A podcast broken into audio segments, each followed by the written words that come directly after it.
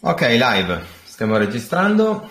Ciao Paolo, ciao Andrea e buongiorno a tutti, benvenuti alla nostra call settimanale. Oggi, eh, come vi abbiamo scritto nella, nel messaggio appunto di introduzione alla, alla call, parliamo eh, facendo di nuovo riferimento ad un eh, argomento direi di estrema attualità che è quella del, della crisi dei chip.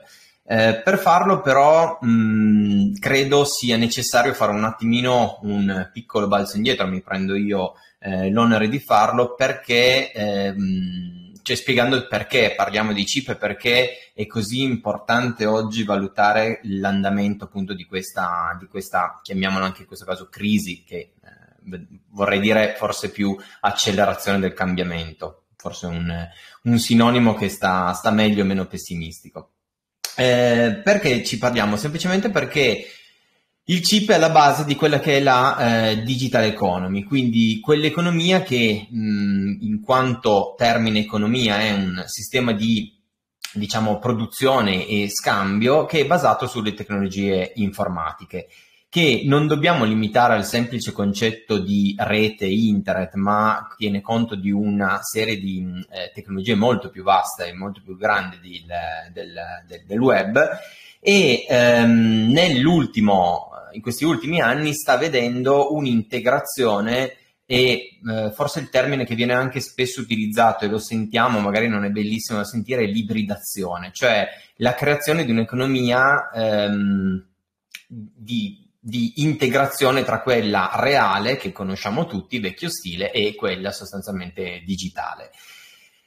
Il fondamento centrale que- della digital economy è il dato, che è sostanzialmente il nuovo petrolio, quello sul quale si va a costruire il, il valore. Naturalmente quel dato dovrà essere acquisito e gestito nel, nel migliore dei modi. Anche qui per dare giusto un riferimento reale alla, della portata del fenomeno di cui stiamo parlando, la digital economy oggi equivale al 23% del PIL mondiale, quindi sostanzialmente quasi un quarto del PIL mondiale ormai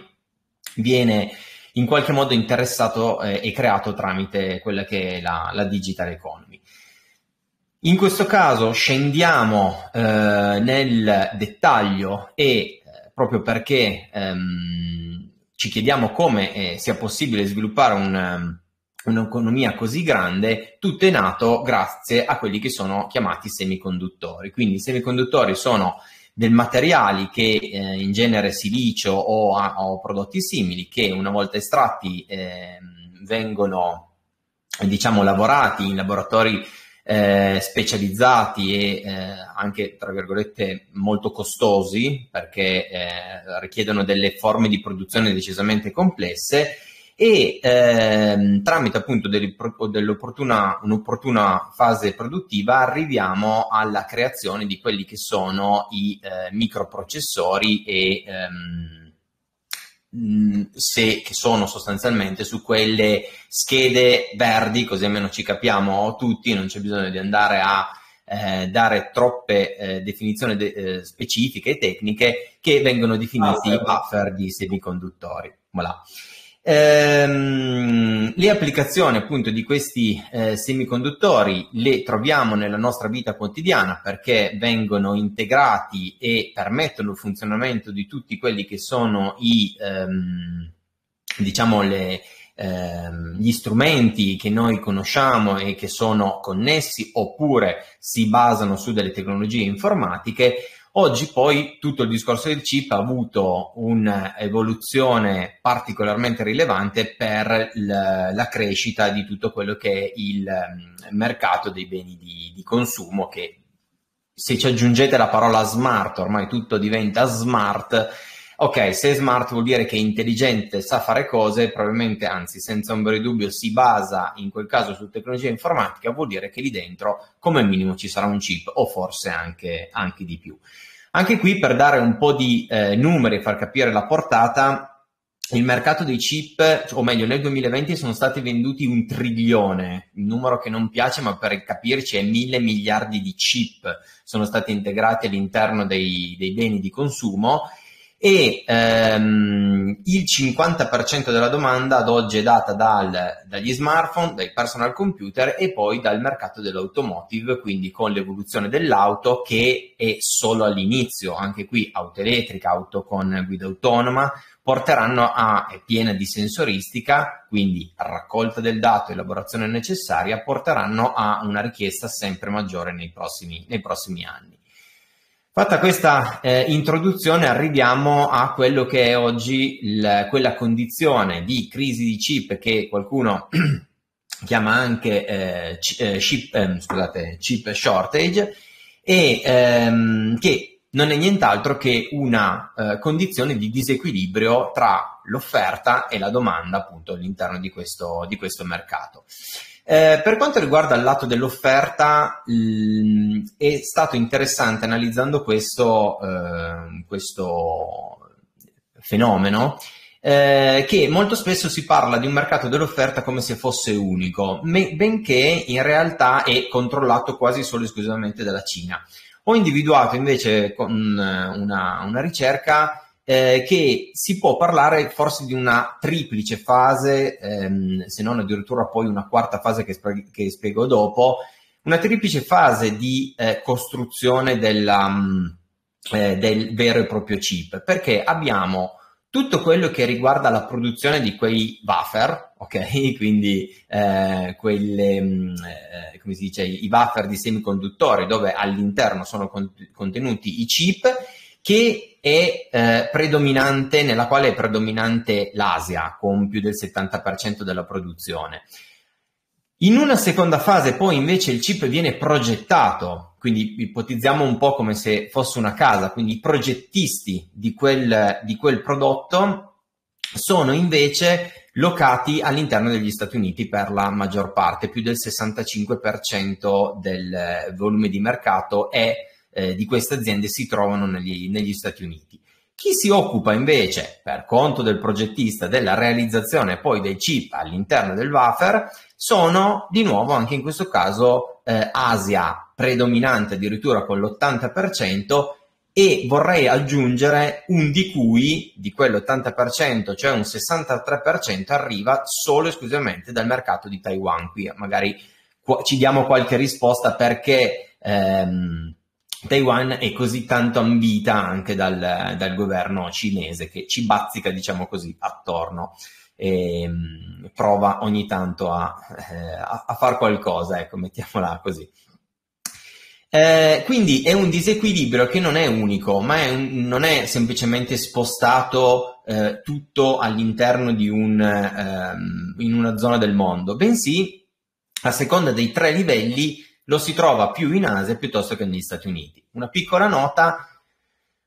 purtroppo come avviene spesso l'Europa è un po' fuori dai giochi in tutto questo perché ehm, diciamo che nella, dal punto di vista della, sia della produzione che della progettazione non supera mai uno share di più del circa eh, del 5-6%, addirittura con cifre molto più basse quando parliamo della realizzazione stessa dei, dei chip.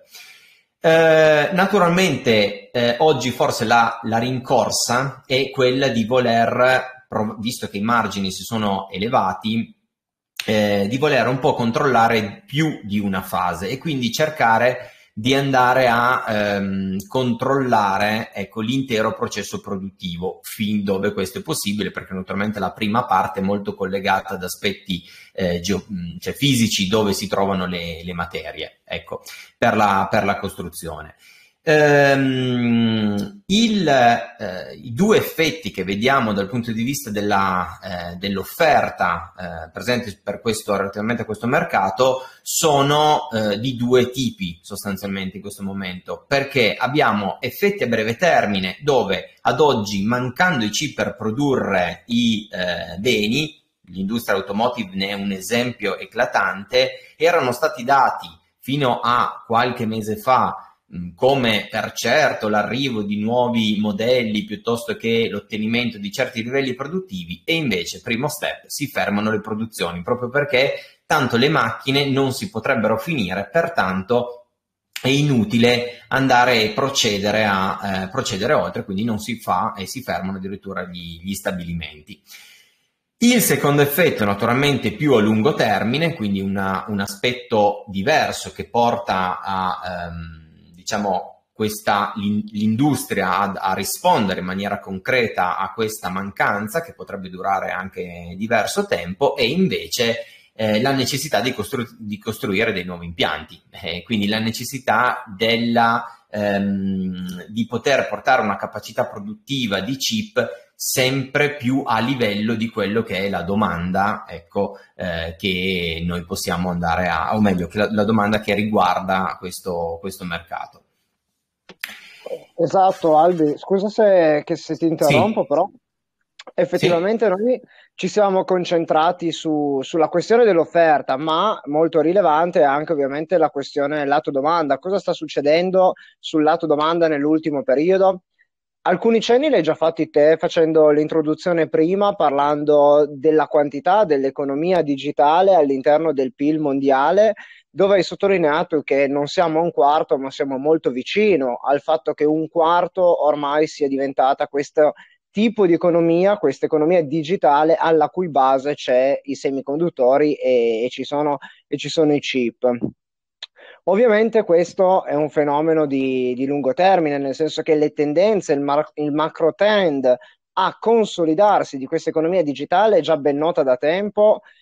ed è stata confermata anche negli ultimi mesi. Sicuramente la pandemia, quindi questa esperienza, nolente o volente, abbiamo dovuto eh, vivere, ha portato a un aumento, a una velocizzazione, a un aumento esponenziale di quello che era la domanda per questo genere di beni, perché ci siamo trovati, ognuno di noi sa come, a vivere ca- a casa, tantissimi lavoravano, studiavano a distanza e quindi già solo queste necessità basilari di mantenersi in contatto per dovere e poi anche per piacere hanno portato a un'incredibile richiesta aggiuntiva e hanno fatto venire a galla questo, questo problema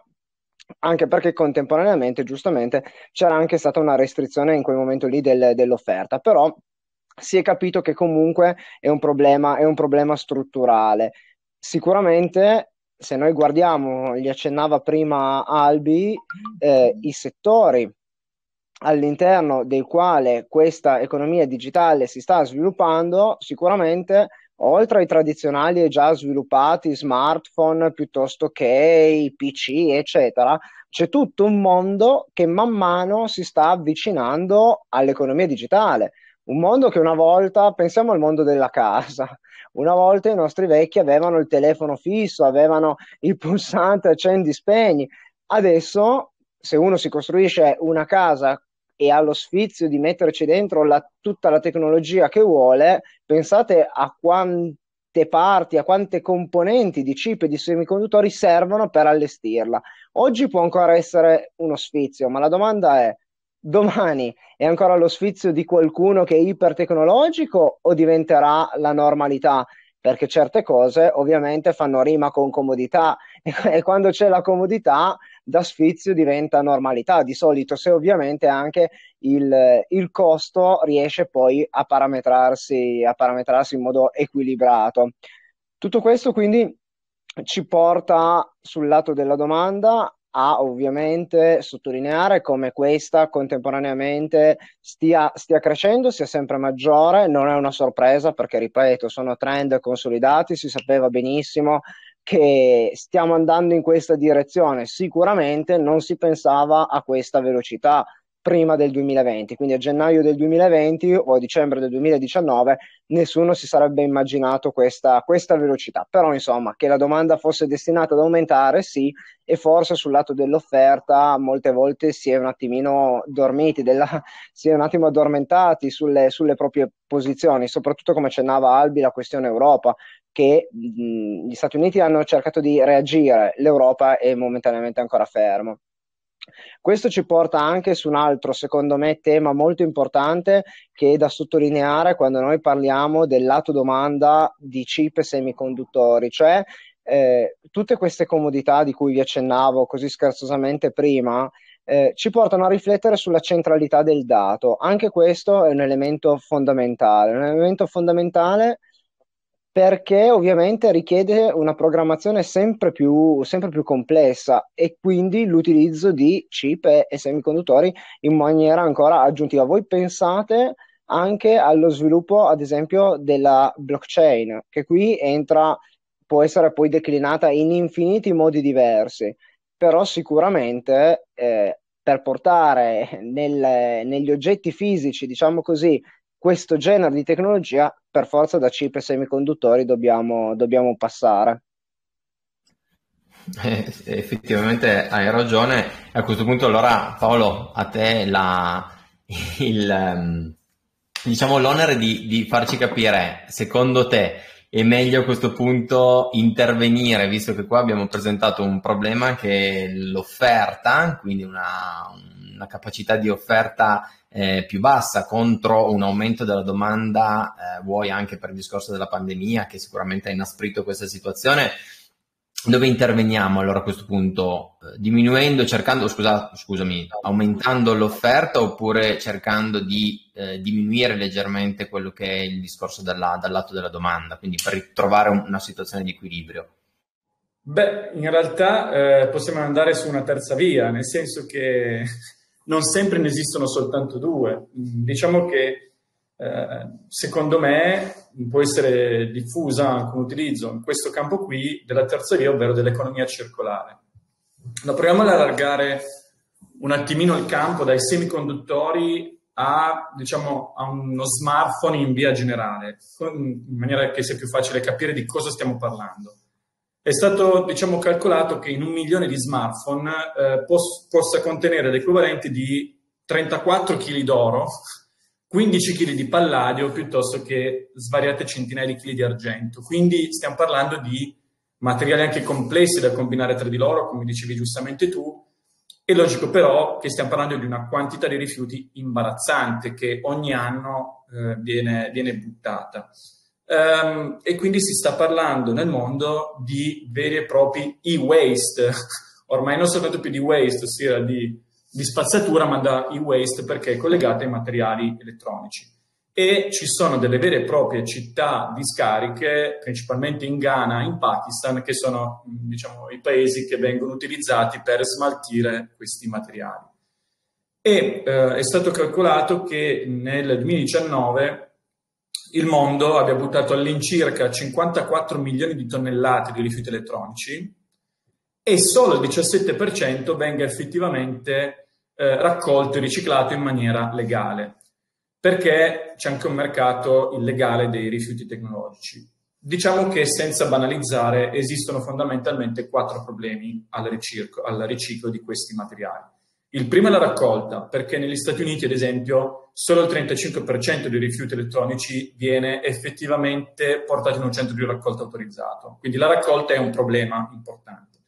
lo smontaggio, perché ad oggi tanto viene fatto anche con una manodopera non proprio in maniera legale, perché bisogna stare attenti ai materiali, alle componenti, il, eh, e anche al fatto che alcuni componenti sono pericolosi, non è che siano proprio due pezzi di oro e di alluminio messi insieme. Come abbiamo visto, Albi ci ha spiegato che la produzione non è proprio così semplice.